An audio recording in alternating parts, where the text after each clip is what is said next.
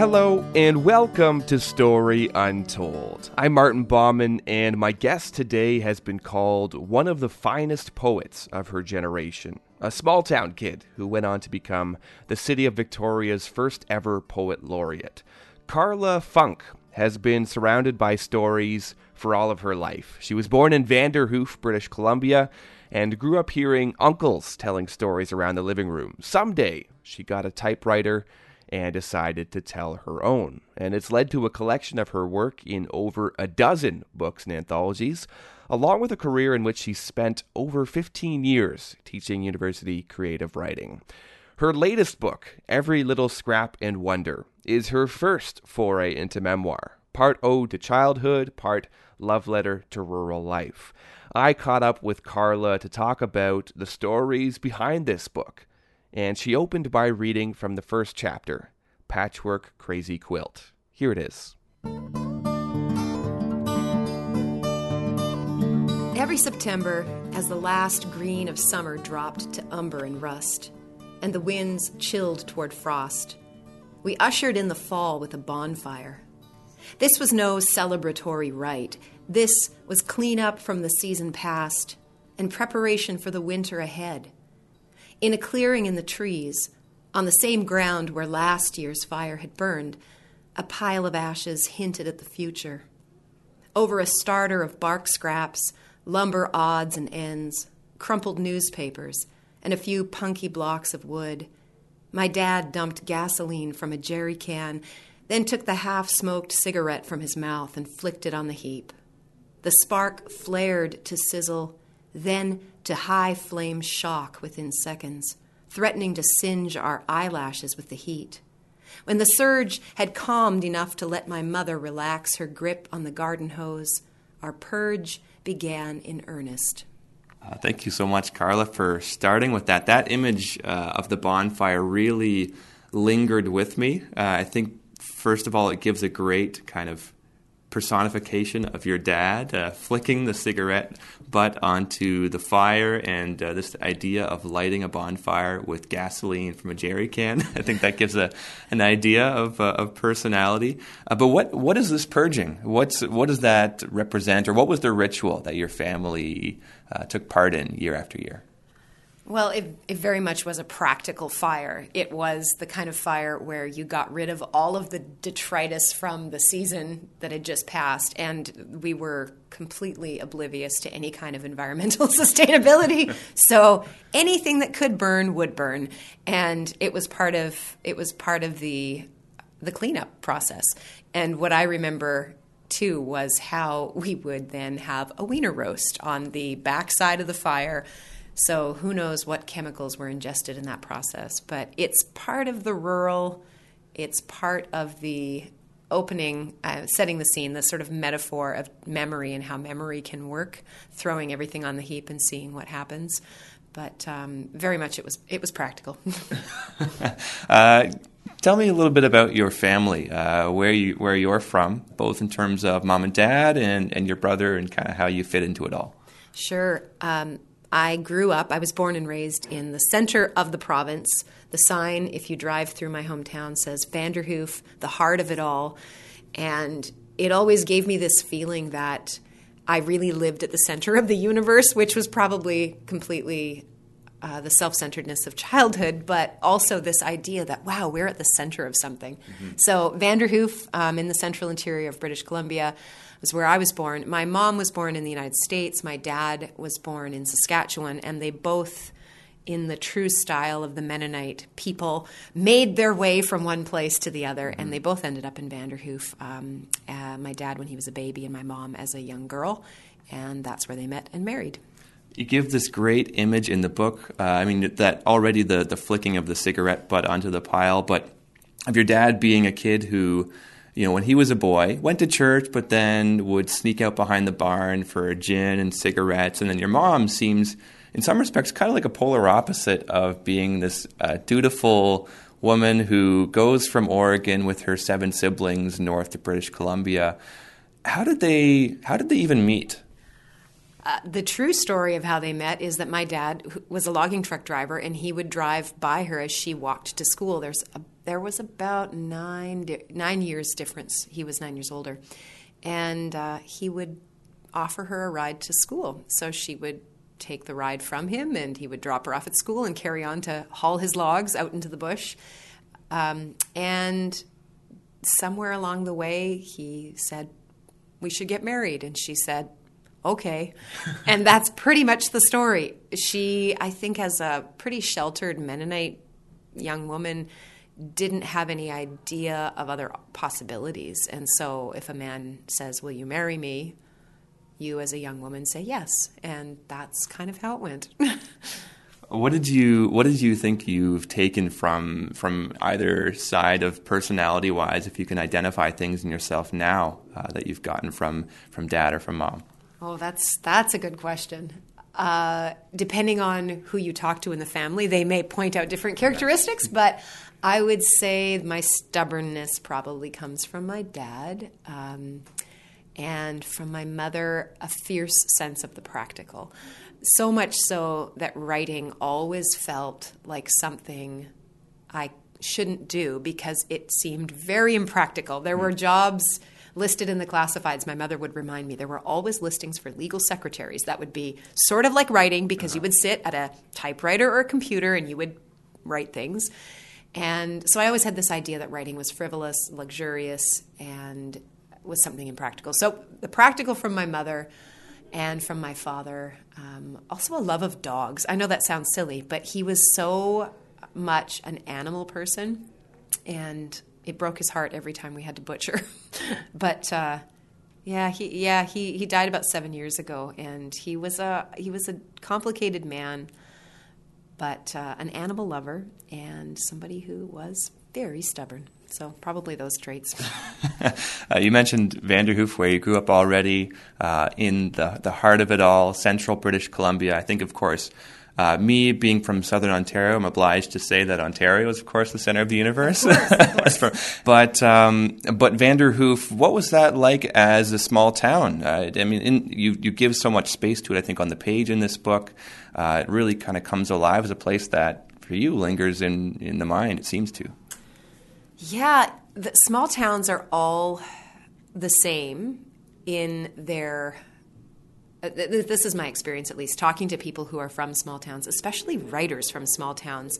Small towns do something to the imagination and they share that. So they're all the same in that they they're a great cultivator of i think the literary imagination because because of their size they force you not force you they train you i think to look at the world up close there are fewer people and there's more space. And so you pay attention to everything that pops up on the landscape, be it a new person in town or the way the season shifts and the trees are just that much more apparent against the landscape.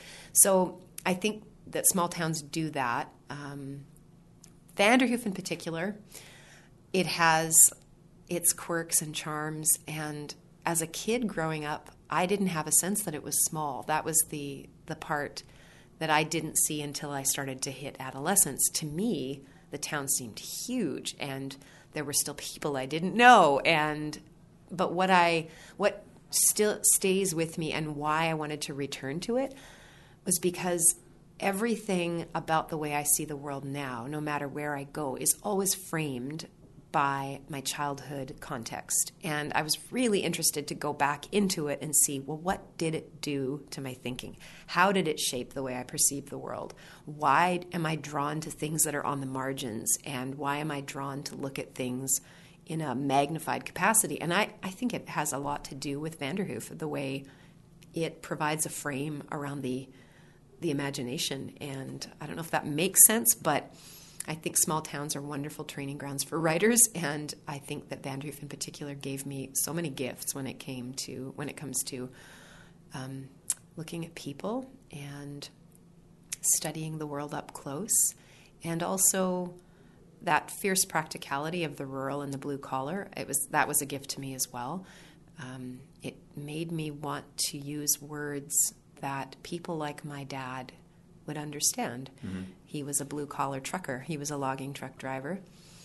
And he didn't read much of what I wrote, but I, I love the idea of writing um, not not to be accessible for the sake of accessibility, but accessible, uh, welcoming. I think in a way that people from Vanderhoof, the people that I grew up and, and love, they would be welcome mm-hmm. to read what I've written writing, I think, in a voice that's true to a place, perhaps too. It, it feels authentic to, to where it's from. Absolutely. This or that. Yeah. I think uh, what you had mentioned there earlier, this idea of uh, one's perspective being shaped by what you grow up with, I think that's something that I've thought more and more about. I think, especially moving away from home and, and being out of province, uh, it has a way of drawing you back to what's maybe harder to see when you're when, when you're in a place when you're when you're kind of up front but being at a distance now to see just how much I take with me from from my home of Kitchener Waterloo. Um, but I, I, think in the context of your book, uh, I do wonder whether this would be. I would figure this would be a very different book if it was written about your adolescent period, say, as opposed to, to childhood. Why childhood uh, for for this book in this place? Well, I am in the process of writing the second memoir, which is adolescence, which is different in tone. I'm realizing, wow, okay, um, it definitely my even my view of the hometown of Vanderhoof shifted dramatically once I hit probably the early teen years. Um, my view of my family, my view of my upbringing, that, that's probably has more to do with just there's some sort of psychological definitions of the brain being aware of itself and aware of surroundings. But childhood interested me because there's a there's a I don't an innocence that allows the imagination to just receive sensory data and not analyze it but just take it in and absorb it and later later in life one takes it and starts to examine it and wonder where did that come from and why do I remember this? That was perhaps the, the great mystery to me is why do I have all of these very, very vivid memories from childhood? And um, I think that again, that's one of the gifts that Vanderhoof and my upbringing gave me is this this rush of very stark and uh, visceral sensory data that stayed with me and I, I love this. I can't remember the writer who said it, um, but the, the quote was write about what haunts you. And I love that idea. I'm not haunted in a negative way by Vanderhoof, but it has it stays with me mm-hmm. so much so that I thought I just have to get this book out. And I didn't even know if it would become a book. It started as sort of a few chapters or essays, personal essays, and then it sort of gathered momentum. And I thought, ah, we'll see what can happen um, if it shapes into a collection, and it and it has. Uh, I'm glad to hear. First of all, I'm glad to hear that there's going to be a follow up to this book, uh, one about adolescence, because I think that's just going to make for interesting reading. Uh, but uh, you, you're, a person who moved away after high school, right? Moved out of town after high school. Was it a process then, Vanderhoof, of first maybe wanting to out, but then uh, a gradual reappreciation of place, or what is what's kind of your relationship with with place and with where you grew up? Uh, what's kind of the progression of that been like over time? Oh, I wanted out. By the time I was probably 15, I I started salivating over university course calendars. Mm-hmm. Um, neither my mom nor my dad had ever gone to post secondary education. My dad didn't even finish high school. Um, it was expected in his generation that you would probably as the eldest son, you would certainly quit school by about grade eight and you would start working and you would contribute to the family income. So that's what he did. My, my mom did finish high school, but um, post secondary education was this foreign world to most of the family on both my mom and dad's side. If you went to post secondary school, it was Bible school, mm-hmm. and it was because you were going to be a, a, a preacher. Right. And so this idea of going to a secular university was, oh, you know, a little bit uh, out there. But yeah, what replaced the Sears Christmas wish book of my childhood, wanting all the toys, was the university. I wanted out. I wanted to know what other people knew.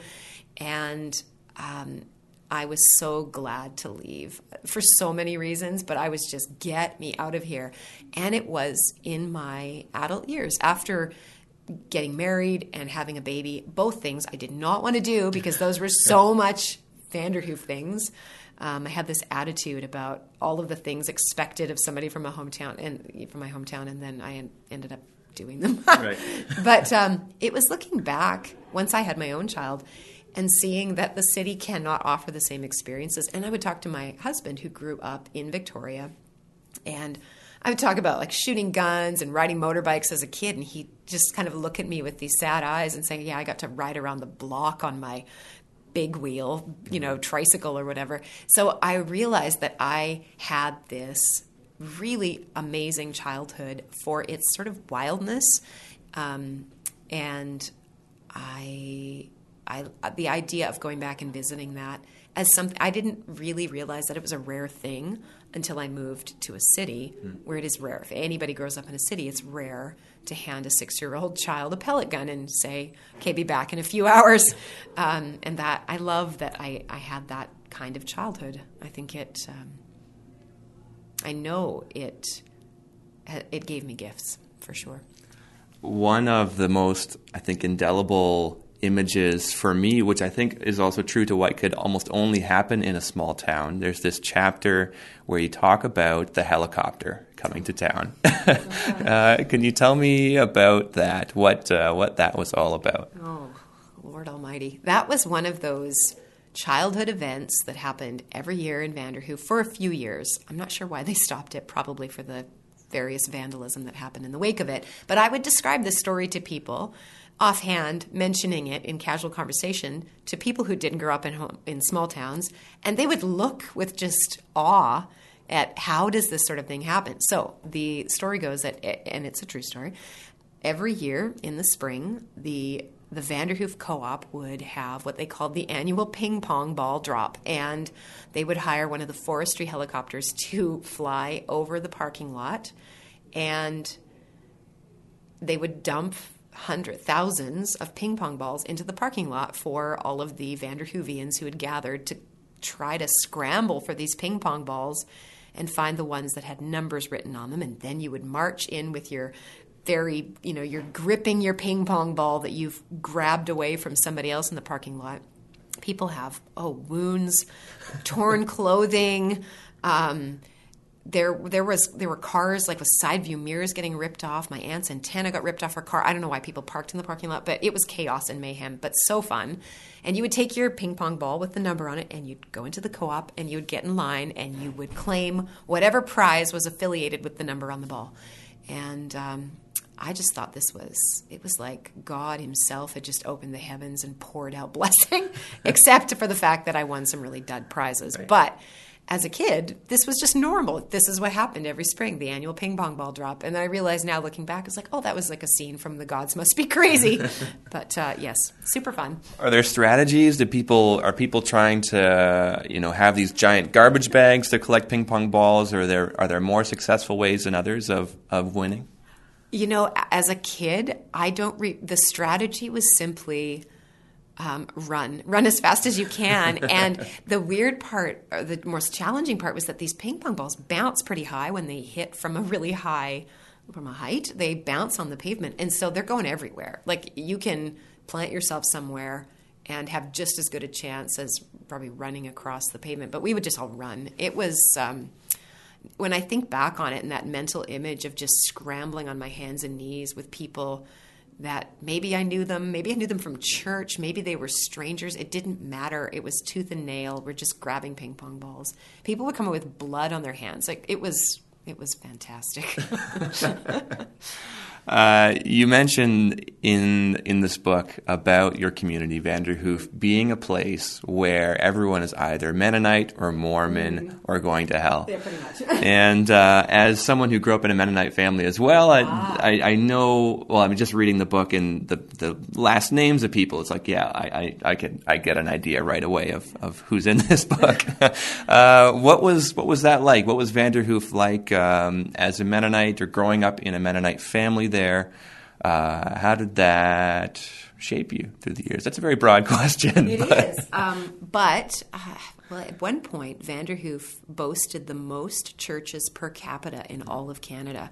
So that gives you an idea. In a community of about 5,000 people, 4,500 people, with all of the outlying, like way outlying rural areas, it's a small town. It's scattered, you know, quite far out geographically. But seriously, uh, if you didn't go to church, I was always so shocked as a kid when I met somebody who didn't go to church because just like adults would say, Oh, what do you do for work? Um, and the answer would usually be, I'm in forestry or I'm in farming. Mm-hmm. Um, if you said, Where do you go to church? you expected somebody to say, list one of the, I don't know, seven Mennonite churches in Vanderhoof or the Mormon church. Mm-hmm, mm-hmm. And maybe if they were a little bit um, unique, they might go to the Lutheran church, was which the word on the street was that they danced, which was wow, because Mennonites don't dance. Um, so whenever I met somebody who didn't go to church, I just thought, you poor person, you're going to go to hell and you have no idea. That that's the childhood understanding, of course. And uh, how it shaped me, it became a rhythm in my life where every day of the week I don't know if you had this experience as a kid, but every day of the week had a feeling to it, and Sunday had a very particular feeling. There mm-hmm. was the the ritual of waking up early, having a bath, and as a kid, you get dressed in your nice clothes and you have a nice breakfast, and then you have a go and sit in a long, boring sermon, and then you go home from church and you have a, a meal like roast beef, and then everybody has a nap. You might go to you know grandma's house for the afternoon, but there was a rhythm to Sunday that was punctuated with social activity, food, and a long, boring sermon, and that was just the rhythm of the week. So, on a practical level, it gave my childhood this very particular rhythm, and a, a Sunday had a, a certain characteristic to it. But the bigger gift that I didn't realize for probably decades after childhood was that growing up with the Mennonite tradition, that sort of faith tradition, I sat listening to the Bible read aloud as a kid, and it, it knit into me rhythms that I believe, planted the seed for writing that mm. made me appreciate language. We were always told words have power, and it sat in me like a seed waiting to germinate. And when I went to university and I was listening to poems being read aloud, it sounded a lot like the King James Bible. So those rhythms, I think, got seeded in me really young. And then that other part of that gift of the faith tradition is that I grew up having just an understanding, a, an awareness that, that I was always looking at two texts walking through the world. There was the natural world, the physical world, and then there was the metaphysical world, and we would call it flesh and spirit. Mm-hmm. Um, there was the very physical world, but behind it, behind this very thin veil, there was the spiritual realm. So, going into writing, studying literature, I got that right away from even in high school. I got that right. I was like, oh, of course, you've got the words on the page, but you've got this other meaning behind them. And it trained me to always look at the world um, with an eye on the physical as being emblematic of the, of the transcendent. And I I, I do feel um, I feel I would I feel for people who don't grow up with that because there's a richness that's lost. I think that you know we live in a world where we're, we're sort of in system failure mm. and people are wandering around looking for meaning and not believing that any structure holds meaning and i i can see the disillusionment but i i think i, I just it got sewn into me so early where of course there's meaning you just have to look at the natural world around you and you can see it and i love that i love that gift that was given to me from from that mennonite inheritance mm. I think my my Sunday ritual, I, I, felt a lot of that as well. But it was sort of like this 9 a.m. until 1 p.m. was kind of you knew uh, my time was blocked up by mm. probably somebody else talking to me, yeah. whether that's Sunday school or then the sermon and, and singing songs and then uh, waiting basically to, to drive home again until I could you know, go back to playing video games or of playing course. with my friends or whatever. Yeah. Um, if I know anything about growing up in a Mennonite community, it's that Mennonites love to break off and split from one another and form other Mennonite groups. Was that the case in Vanderhoof? Was or were there some groups that would not talk to other groups, or or was everyone more or less the same kind uh, of Mennonite, where it was a you know kind of a uh, a friendliness there, if you will. No, there's like the spectrum of Mennoniteness. My my dad's side of the family was very different than my mom's side of the family, and they were both of the sort of Mennonite tradition. My mom's mom grew up Amish in Kansas, and then gradually made their she made their I guess they when she was a young girl they switched over to the Mennonite church. I'm not sure why, but um, the, my mother's side of the family, their Mennoniteness was women don't wear pants, women don't wear makeup, women don't wear jewelry, men don't even wear neckties or wedding rings because that's too ornamental. So mm-hmm. very, uh, very strict in their adherence to being in the world but not of the world.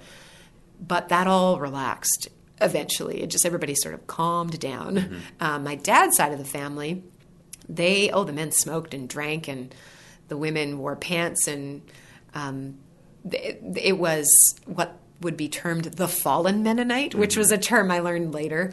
Uh, I didn't know it as a kid, but the fallen Mennonite uh, side of the spectrum. Then within Vanderhoof, there'd be the Mennonites who don't believe in chrome on their vehicles because chrome is too flashy and worldly, right. and the women sit on one side of the church and the men on the other. I didn't grow up with that. My dad did, and my mom did, but the church, the Mennonite church I grew up in, was pretty casual in its you could wear jewelry and nobody was going to look at you and think you were going to hell.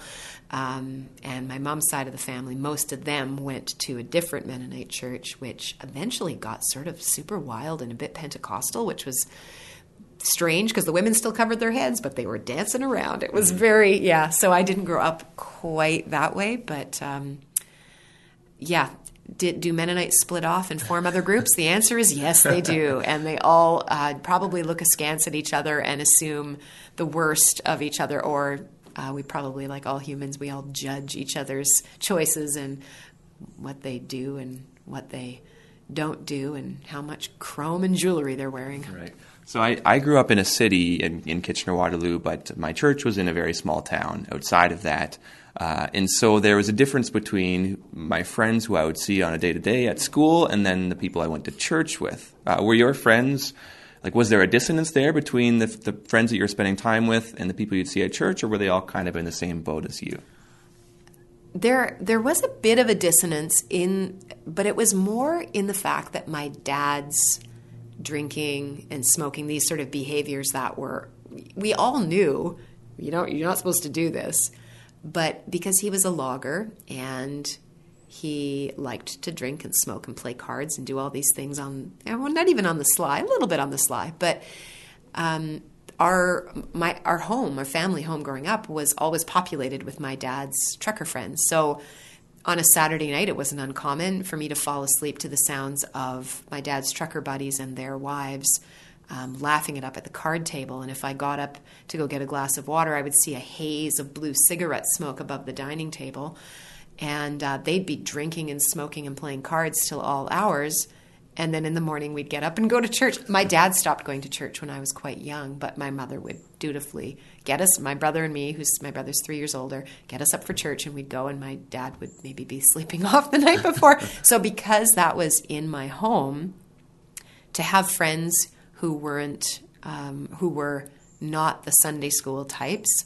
It it surprised me always, but it wasn't um, it wasn't unusual, I guess, to see adults who behaved in ways um, that my dad did because they were they were all I, they were around me and I was around them.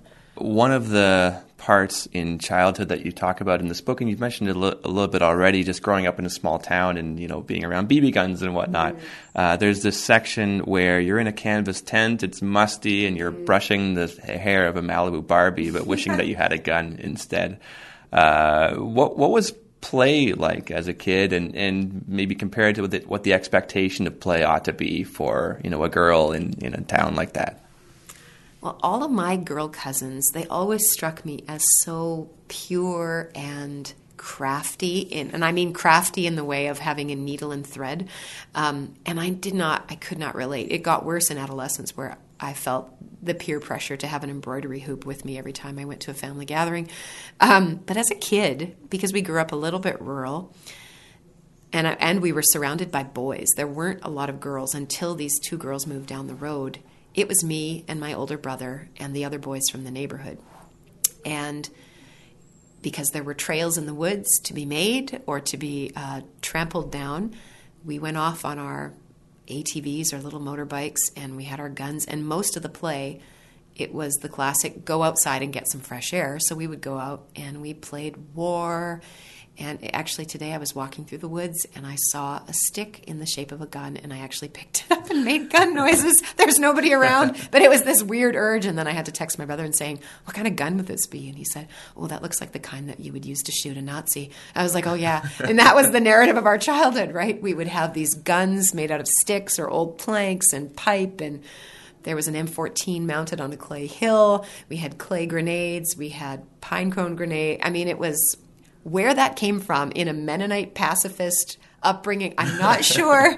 Maybe it was from watching A Team on the sly, but childhood was very. Um, I don't want to say feral, but a little bit in that we I would just we would go outside and we would until it got dark until you heard the neighbor boy's mother whistle and that was usually the sign supper was ready. They had to go home, so it was probably time for us to go home. But it was hugely outdoors, very much going and playing in the trees with whatever the woods would offer you, and trying not to get anybody too injured, basically. Mm-hmm that that fascination with guns. Wonder if it's like a repressed, you know, urge to, to get out uh, what what's you know supposedly not allowed or whatnot. Um, th- there is one one last thought I thought that lingered with me on the Mennonite front, and, and you write about living in. You describe it as like a surveillance state. I think because it's this, this idea that there's this ever present watching presence over everything that you do, and that you're your sin will find you out. Um, what what was that like as a kid to to be you know in that environment, or how did that change as you grew into adolescence? Surveillance state was exactly what it felt like, and I don't know if you could relate to that, but there was always this sense of the eye in the sky watching, and it was both my mother's eye and it was the eye of God and it was the eyes of other people who were good and holy and pure but this sense of nothing was hidden. And so if you tried to hide anything, it was only going to get found out anyway. And there was that verse from the Bible, and my mother would quote it often as a sort of um, a way of keeping us in check, I think. Be sure your sins will find you out. And it had a sort of Shakespearean iambic pulse to it that just knit itself into my into my brain so I would hear the rhythm of those words. Anytime I'd done something really bad, I would hear that phrase popping up in my head Be sure your sins will find you out. And they always did. So it just only confirmed my idea that, yeah. oh, yeah, God's watching. He's whispering things to my mother, or my mother's watching and she's whispering things to God. But there was a sense of nothing being hidden from view. But there was also a comfort in it that because there's somebody always watching, I'm okay. So yes, I can never escape the eye, but also, if anything bad happens, the eye is always there to come and rescue me and shine a beam down. And that I think there was there was this equal parts haunt and comfort.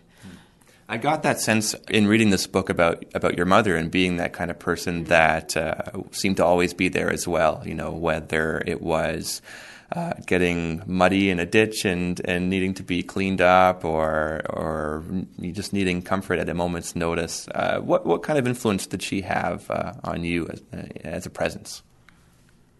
As a kid, she seemed to me somebody almost mythic in her in her strength. She could do anything, and in a world and in a context and in a generation, I think where women were expected, especially in the, in the small town in a Mennonite tradition, women were expected to get married, have children, serve their husbands. She was doing all those things, but yet I saw this fierce independent streak in her. And I wonder sometimes what if I had been born in her generation?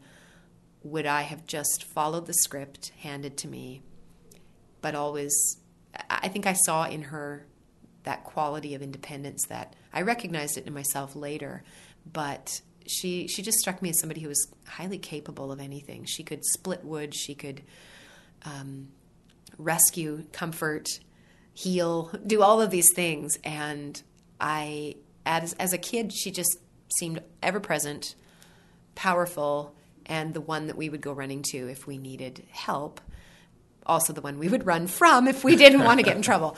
Um, so I, I, I think it was adolescence where I failed to see her strength and her independence because I just wanted my own, and I was probably typical in my adolescence of just being completely narcissistic.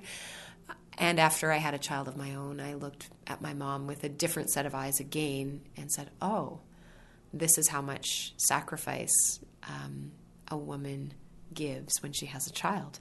And uh, so she's always been this figure of strength and resilience, I think. When did your love for writing come into the picture? I always had this enjoyment of words, um, both in the sort of oral storytelling that my mom's side of the family, all my uncles were really good storytellers. And I loved story first. Then I think I loved music. And together, those sort of had a baby in my brain, and it became my love of poetry, which I didn't even know anything about poetry when I landed at the University of Victoria when I was 18 years old. In fact, um, we're sitting in a building right now in which I had my first year poetry class, and that was an illuminating course for me because suddenly words, I'd always been told words have power, they have meaning, and suddenly they had they were wooing me to play with them. And so I, I, liked writing as a kid. I enjoyed it as an adolescent, probably mostly as a way to either sort out all of those ridiculous emotions that adolescents have. And then I wanted to say something important. I think that was that urge of wanting to to find a voice, you know, those cliches about writing, find my voice. But um, I think story was first and foremost at the heart of my desire to write. Stories have shaped me. I mean, the ones I grew up with were the Sunday school stories, the Bible stories, and they informed my view of the world in such a way that I couldn't look at the world without thinking of them. And I, I recognized the power of story and the power of language. So, really, it was high school into university that I thought, oh, I, I think I want to keep doing this, and I had no idea what I was doing, but so there was a, a, family oral storytelling tradition of sorts, at least on your mother's side? Absolutely. Because my mom's side of the family didn't believe in televisions, um, we had one, but, you know, we kind of like covered it up. No, we didn't cover it up, but we did not turn it on when my cousins came over from my mom's side because it was i mean i don't know if you ever heard this joke but often the television was referred to as the devil vision mm-hmm. yeah the devil vision in the corner uh, my dad's side of the family fine go ahead watch tv just glue yourself to NASCAR and football and the wonderful world of Disney and Wild Kingdom. Those were the shows they watched. But my mom's side of the family, they didn't have television. So there was a lot of storytelling, a lot of reading that went on. So anytime there was a family gathering, usually my Uncle Glenn would be the one to kick it off, and he would start telling stories about near fatal bear attacks or the time he was hunting and almost got, you know, thumped by a grizzly or the time he got his finger ripped off in the lumber mill. And we kids would, I mean, that was better than television to be by the fire and having an uncle relay these stories with such intensity. I mean, they were scarier than any movie. And I loved that. And I loved what I loved how they drew people in. I loved the way the story gathered people. It's so ancient, I suppose. We sit mm-hmm. by a fire and we listen to people tell a story but they knew how to tell really good stories, and they um, they they certainly drew me in, and why wouldn't I want to do that too? Mm-hmm. Or were these fresh stories, or were these favorites that are being told and retold, you know, again and again? We would definitely say, "Tell us the one about the," and yeah. then Uncle Glenn would pull that one out. But they, yeah, there were there was a canon of stories, and again, I didn't realize how strange this was until my husband said, "Most people don't do this." About every, I don't know, every few years or so, there would be a reenacting of my grandparents' courting story that would be acted out for the whole family. my uncle and aunt would dress up in old, like Amish Mennonite clothing, and they would play out the courting story of how they met and married. And again, this was sort of like watching TV. It was like, oh, the episode where grandpa courted grandma and they got married. And yeah, when I described this to my husband, who did not grow up Mennonite, did not grow up going to church, did not grow up with in a small town, he just looked at me and said, "People don't do that. People don't act out their grandparents' courting stories." I'm like, "Oh well, we did." So um, yes, there would be the favorites, the canon, and then there was this one story at the heart of all of the stories, and it was the story of the Little Red Apron, which was really a story of the Mennonite exodus from my uh, my mom's side of the family, way back, the ancestors who came through Russia, through all of the persecution, and uh, one of the little girls was wearing this little red apron, and it became this passed down symbol of escape in all of the Exodus, and they ended up fleeing to safety in the in the United States, but those stories would get told over and over and over again, so much so that they were almost indistinguishable in my childhood mind from Bible stories. They were our Bible stories, they were just uh, the family stories. So you get to high school, and you're, you're 15 years old, you're looking at the end of, of high school in a few years, and you want to get out of town. What's the plan? Uh, I mean, you're, when when does writing or, or writing within a university context kind of kind of start to formulate in your mind? I had a high school English teacher in grade 10 who came for only a year or two, but she came straight out of UVic's creative writing program. And I didn't even know you could study creative writing. I thought mostly you studied things like you could study English literature and maybe take a creative writing course, but I didn't realize you could do an entire degree. And I'd had encouragement along the way from different teachers saying, oh, you should write or you should study journalism. And I was working at the Vanderhoof newspaper um, as a typesetter, which I wasn't really setting physical type, I was just typing. But I could type really fast. So somehow in my brain, the working at the newspaper, the possibility of a creative writing degree, a teacher who was young and cool and had studied writing, they all converged in my mind to see give me this possibility that I could do that. I could go and study writing. And so it was always sort of out there as a possibility, but because I come from practical people, I also thought I really need to get a job that's going to pay money. So I thought I'm going to be a teacher or I'm going to be a lawyer or a journalist. Mm-hmm. And so I did work at the Vanderhoof newspaper, and they had hired a, a, summer student who, after a few weeks on the job, turned out to be uh, struggling with alcoholism. And so I was the typist, and they looked at me, and I was, I think, 15 or 16 at the time, and they said, Hey, do you want to be a reporter? That's what it takes in Vanderhoof. Do you are you, can you type mm-hmm. and are you alive? No, I'm joking. But they gave me the job of summer reporter. I didn't know what I was doing, but I would drive around Vanderhoof feeling very important, writing stories about, oh, you know, the manager at the co-op or something. And I started to feel like, oh, I can write. They actually gave me a weekly humor column as a 16 year old. Bad idea. I look back at those and they're just embarrassing. But it was an avenue to try to stitch sentences together and tell stories. And that got me hooked pretty early. Um, I quickly realized I didn't want to study journalism because I didn't want to have to tell the truth all the time. Mm. Um, but it certainly all of those factors they coalesced somehow and just became a catalyst for why not try and study it. So yeah, it was a mix of things that led me to study writing. Victoria, was it was it more so this creative writing program, or was it the thought of I'm going to get away and I'm going to be on an island that's even farther removed from, from my hometown? The convergence of those things. Or?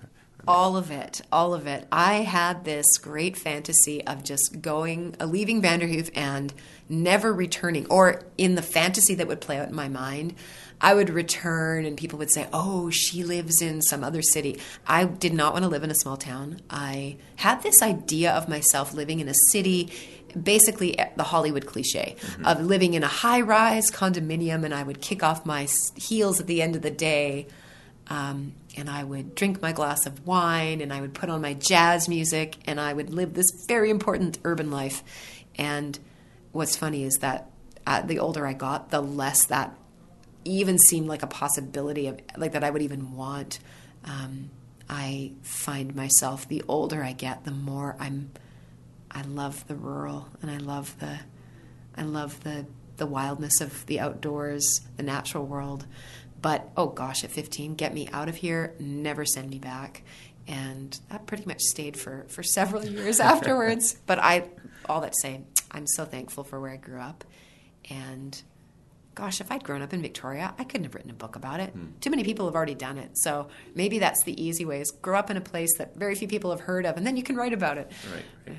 Uh, you already mentioned we're, we're talking here at the University of Victoria, where you taught for many years. Uh, what, what did that give to you? The ability to be around young writers, new writers, uh, and you know, be with them kind of in their earliest steps as they're thinking about writing uh, and going from kind of this high school idea of I like to write stories to to really kind of spreading their wings.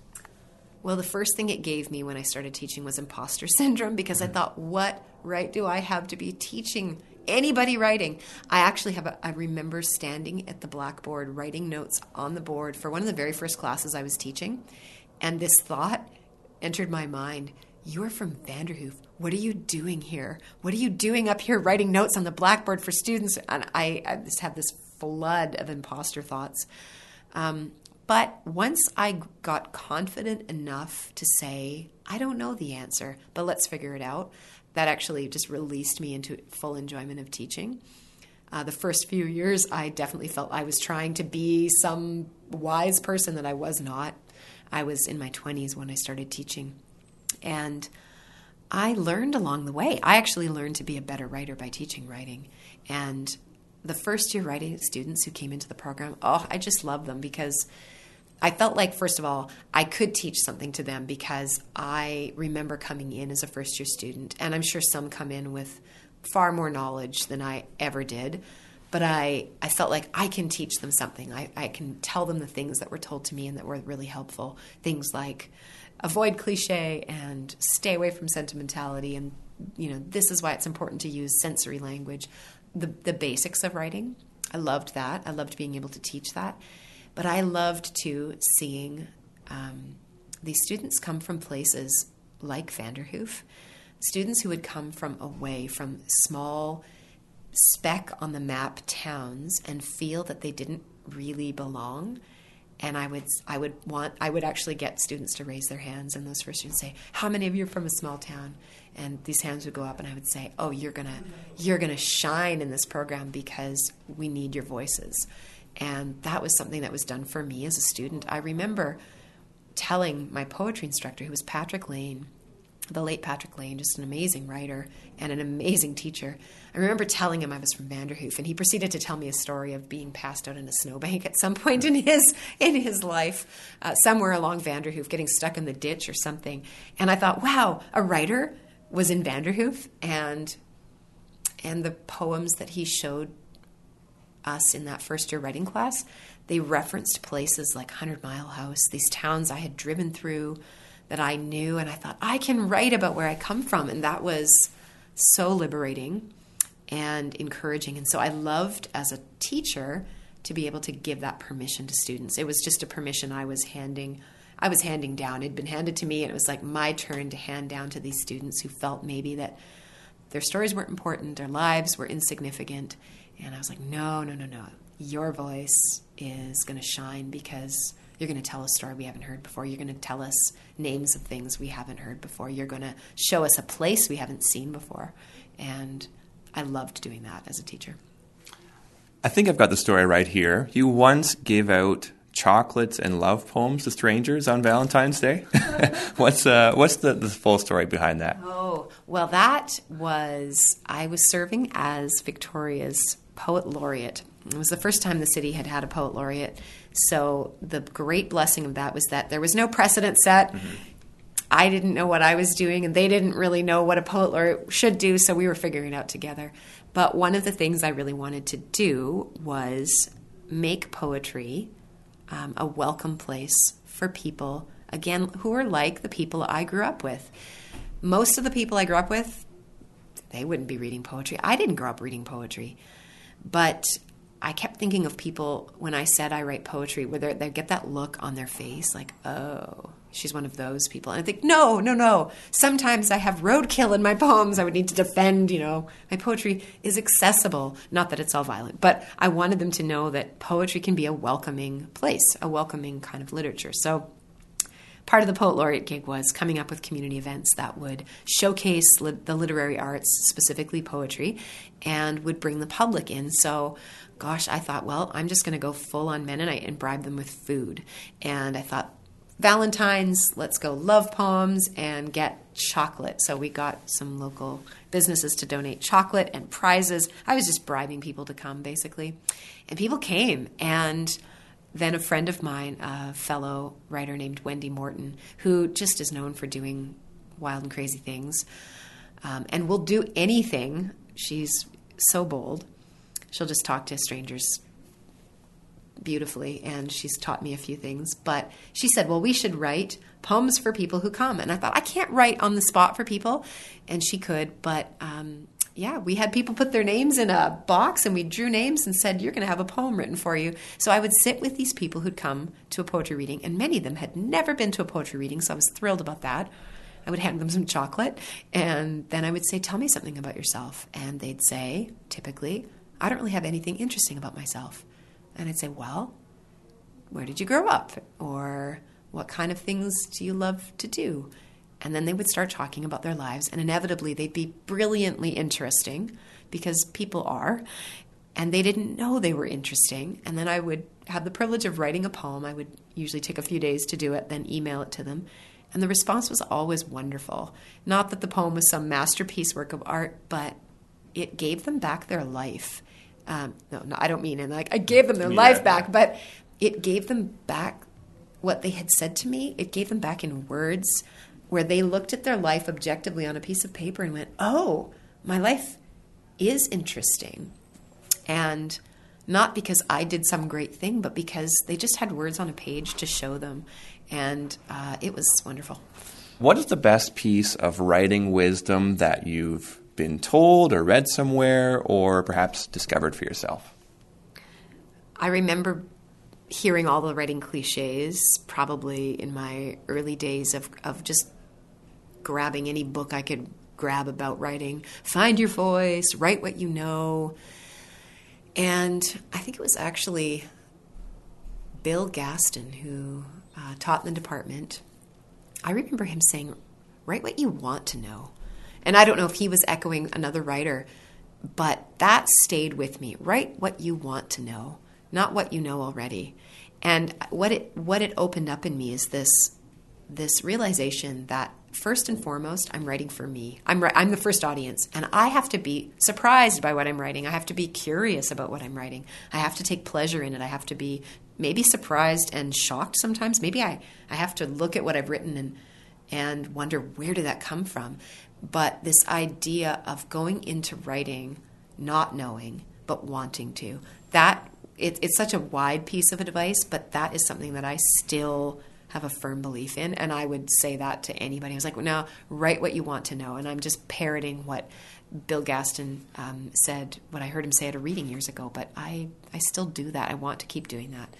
I don't want to know everything before I write it. I want to write to figure it out or find out and to be curious. Carla, thank you so much for your time. I really appreciate it. Oh, thanks, Martin. It's been fun to chat. And uh, from one Mennonite to the other, I feel like I should say something really German here, but um, or hand you food. But uh, yeah, I love that you have this uh, this this story too, and you you get you get a lot of what I'm saying. So thank you. That's it for the show. Thanks for listening, and I hope you liked it. If you want to know more about Carla, her book, Every Little Scrap and Wonder, is out October 15th through Greystone Books. If you enjoyed the show, please do me a favor and hit subscribe, leave a rating and review, and most of all, tell someone else you think might like it. If you want to get in touch, a few ways you can. You can send me an email at storyuntoldpodcast at gmail.com. You can follow along on Facebook at facebook.com slash story untold podcast. You can also find me on Twitter at martin underscore Bauman. Theme music for Story Untold is by Dr. Turtle off the album You Um, I'll Ah. Once again, I'm Martin Bauman, and this was A Story Untold. See you next time.